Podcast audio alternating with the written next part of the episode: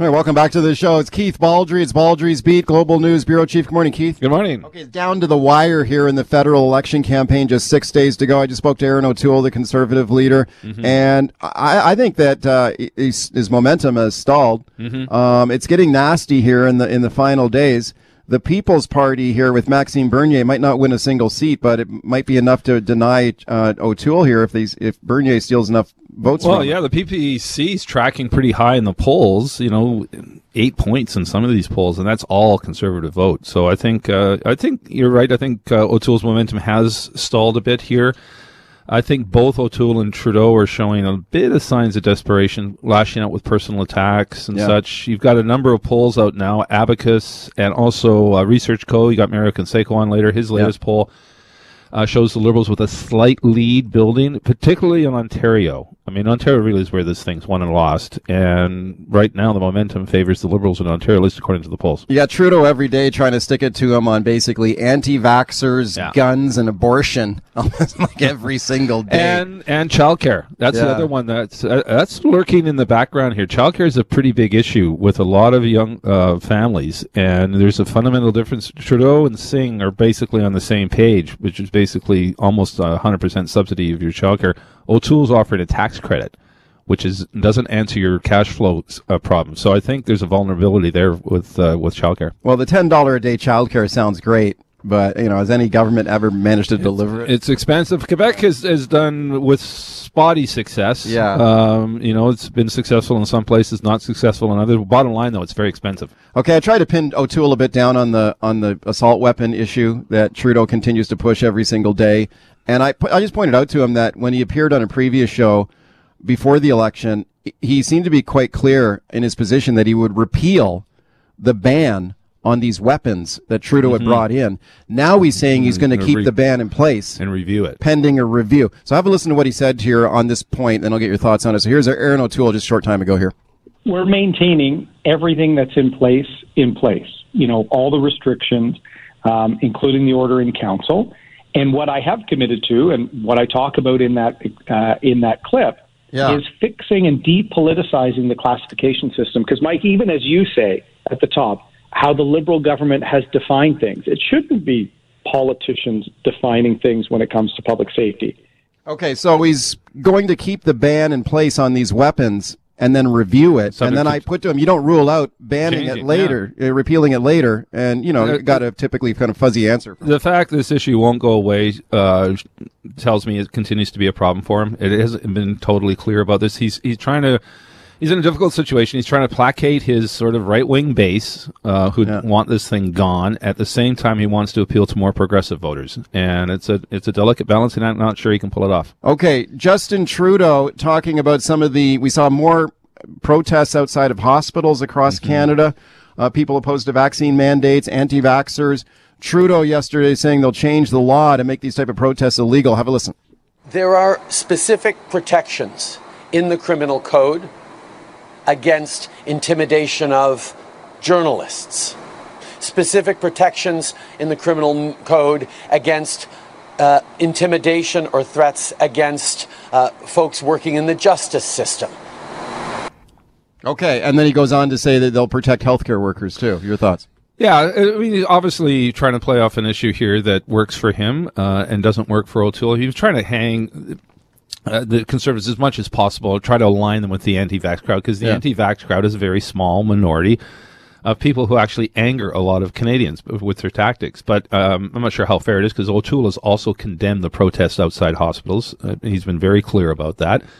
But this is you know fair and love and war in politics, and that you look for the Liberals to continue to tie the anti-vaxxers to the Conservatives as much as they can in the last week of the campaign. Okay, let's talk about the mandatory vaccination for healthcare workers, which you previewed yesterday in the show, and in fact, it did was announced yesterday afternoon. What here's, do you know? Here's Dr. Bonnie Henry here uh, talking about mandatory vax for healthcare workers. There is a shortage of healthcare workers across this country. So, yes, I know it's going to be one added stress. But I also know that there's very, very strong support from uh, our professional organizations from healthcare workers across this province to ensure that they and their colleagues are vaccinated to best protect each other, but also to make sure that we can continue to deliver care. Okay, but the BC Nurses Union opposed Hmm. Very quick. to mandatory vaccination right out of the bat. Right within minutes of that announcement, they put out a news release saying they cannot, they don't support this. I think it's wrong. Now, having said that, it's unclear what they can do about it. This is not an employer edict. This is the public health order that supersedes a collective agreement.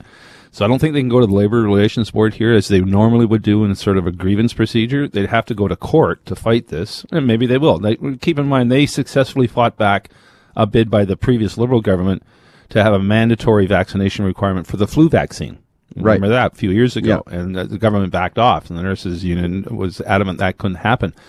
We'll see if the healthcare unions want to go to court. The reality is that um, healthcare workers have a higher vaccination rate than the general public. So, ninety percent of the nurses union is vaccinated, or than ninety. Why would their union fight against this? So they're going Well, against a- the majority of their own members. Yeah, it's always an interesting bit of conundrum here. That uh, on the one hand, they are they have a fiduciary duty to, to support the interest of their members. Well, there's some of the members don't want to be vaccinated for various reasons. They have a fiduciary duty to protect those members, but they also have a duty to protect those who want everyone to be vaccinated to protect their own health. So it's a again, it's a bit of a puzzle for, for a union here when the vast majority of the members are vaccinated. Do you go to bat for the unvaccinated? We see other healthcare unions, though, kind of standing down on this, like the Health Employees Union. And I'm going to speak to Mike Old from that union at the bottom of the hour here.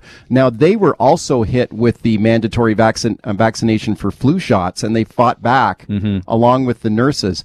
This time, though, they're saying, well, this is not our preferred option. We wanted education instead. But it sounds like they're just, look, the government has the authority. This is a health emergency and they've got the hammer and we're just going to go along with it. I, I had a text this mm-hmm. morning from the paramedics union. Same thing. Paramedics must have mandatory vaccination.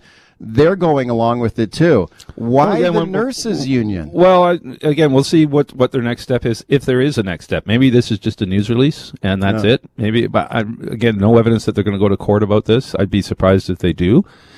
Again, considering more than 90% of their own members have been vaccinated and have bought into this program. Yeah, and they're trying to make the argument that there's a nursing shortage right now. There's historic pressure on the healthcare system, and if you uh, take unvaccinated nurses off the job, that's going to create problems in the system. So you mentioned like, okay, maybe nurses are 90% vaccinated, but even if, if you lose 10% of your workforce, isn't that a problem in the healthcare system? That, that's the argument the nurses union is coming back with. But uh, public health order is, and this has been in the works. This didn't come out of the blue. This has been in the works for weeks. There's been talks behind the scenes at, with the nurses union and the HEU. They all knew this was coming, um, which is why that news release was so quick to Yeah. to, to be issued.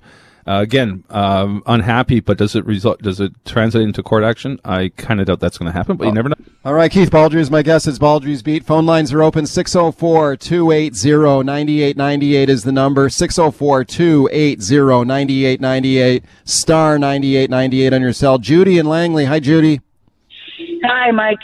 Um, I'm a retired RN. I worked for 50 years. I was a nurse for 50 years. And so I was there before the union came in, and I was there after the union came in. And I have always maintained that the BCNU is out of touch with their members, and this just proves it. The, I'm sure the majority of members would like to just say, tear up my card, but they can't. Yeah. why, well, why do you think, Judy, why do you think they they would take this position and, and say they're, they're opposed to mandatory vaccination? Why would they do that? I, you know, I wish I could understand the leadership of the BC, and you've never been able to. It makes no sense whatsoever. I mean, they're supposed to be th- there to protect, yes, their members, but also the public. I mean, this Yeah. is just mm. insane. Yeah. And the nurses have worked so hard for so long over this thing, and now they're being going to be portrayed as villains. No, it's not the nurses; it's the union. Yeah, so this union's had a controversial past, no question. Some very divisive leadership uh, fights. Uh, they deposed Debra McPherson, remember, was the Oh, leader, right, yeah, um, yeah. There's been some pretty bitter internal battles in that union. They also were kicked out of the BC Fed if you, and the uh, Canadian Labour Congress for raiding, uh, I think it was HEU uh, members. Uh, for um, LPNs, uh, so this is they've had a fractious history in that union, and it's certainly been a divisive history. Well, someone reminded me this morning that the fight over the flu shot was maybe a little different because you know, you know, arguing that the flu shot didn't have as high an effective uh, efficacy rate, whereas the the COVID vaccine is so highly effective and this is such a dangerous virus, Mm-hmm. potentially deadly, that this is a different situation. So they're trying to say, well, maybe it made sense to oppose the flu shot, but why would you oppose the There COVID was, shot? yeah, there was no air of urgency with the flu vaccine. Yeah, if you recall, it was sort of like, well, okay, whatever. Because I think we were only at seventy percent take up of the of the flu vaccine, anyways. Uh, it wasn't again with the same urgency that is attached to COVID. yeah. Let's go to uh, Dennis in West Van. Hi, Dennis. Hi, having a uh, wife as a nurse and a daughter as a nurse and two daughters as nurses, it's way more complicated than that. I mean, the issue is lack of staff. Okay, so the, their fear, which is legitimate because I've seen them and what they go through every single day, is that they're very, very short staffed. And the new nurses, the young nurses, such as my daughter, they don't want to put anything in their body. She's vaccinated, the two of them, my wife as well. But the, some of the new nurses, they don't want to put a vaccine that hasn't been tested in their body, and they're worried. The older nurses are worried that they will quit. So that's what they're faced with. It's way more complicated than okay now, and I'm, bo- I'm I've got both vaccine as well. So the lack of staff is the basic. They're so short. You take you take another five percent off, the system is going to crash. How could- how could, uh, basis. Okay, I, I think you're onto something. Like, I think the concern here is uh, potential loss of staffers. I mean, this is what the union's saying, but I'm just wondering, like, why would a healthcare professional, like a trained nurse that has to go to college for years to study, why would they be anti-vax? That's, that's what I'm trying to figure. Like, he- like he, caller is saying that, oh, these young nurses don't want to put st- an uh, untested vaccine in their body. These are healthcare professionals. And this is these vaccines are tested. Well, of uh, uh, course. Uh, they've been tested millions of times, tens of millions of times. I mean, this this this talk of untested vaccines that that disappeared months ago. We've got But there obviously are there are some nurses. I mean, Well, there's there's some young know. people right now. Um, uh, the vaccination rate for people under the age of 40 is it's it's high between 18 and 24. They're actually ahead of the provincial average.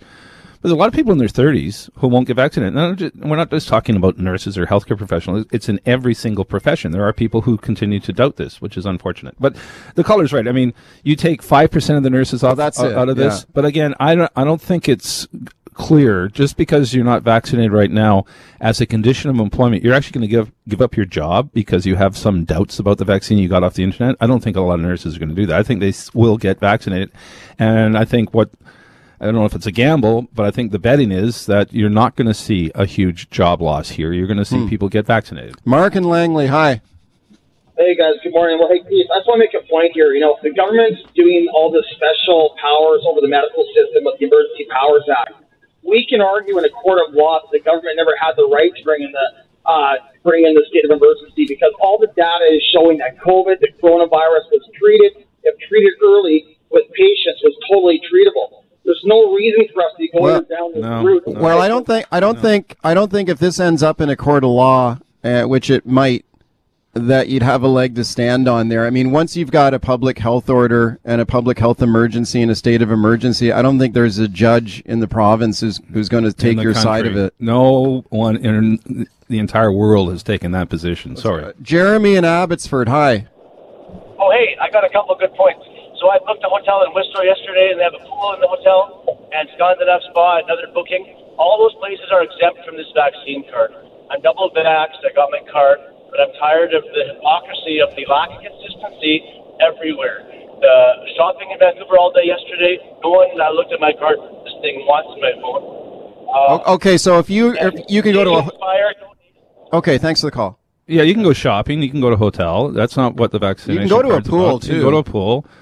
No, this is for restaurants, sporting events, uh, concerts, primarily indoor events, uh, which sell tickets, or indoor dining, or outdoor dining in, on patios, and sporting events. You want to go to a Canucks game or a Lions game, you're going to show a vaccination card. You want to go to a hotel, you don't have to. Well, yeah, okay, so if you go to a hotel, you don't have to. So you can use the hotel gym, and you don't have to show the vaccine Uh, card. you know, it's going to be it's going to be an interesting uh, interpretation of this, and it's going to vary. I've already seen uh, different rec centers seem to have different rules. Yeah. Phil in Marpole. Hi, Phil. We got a minute left here. Go ahead. Yes, I, I just wanted to um, mention that Dan McTeague and Michelle Simson, former Liberal MPs, uh, warn Canada about how Trudeau has already wrecked our country and will continue to wreck our country. How he has abandoned the principles of an excellent finan- of former finance minister Paul Martin, who actually turned the economy around in the mid to late 90s he actually earned a B letter grade from most economists, which is like getting a B in physics for okay, most thank, high thank, schoolers. thanks for the call. Well, I I- think Tru- Trudeau's looking uh, poised to win again, though. Probably another minority, though. Yeah, I don't see a majority. It doesn't seem that way. But again, likely win uh, the most seats, which again doesn't really accomplish Could much. be a surprise. You never know. you never know. I mean, uh, O'Toole's certainly a step up from Andrew Scheer, but we'll find out on Monday.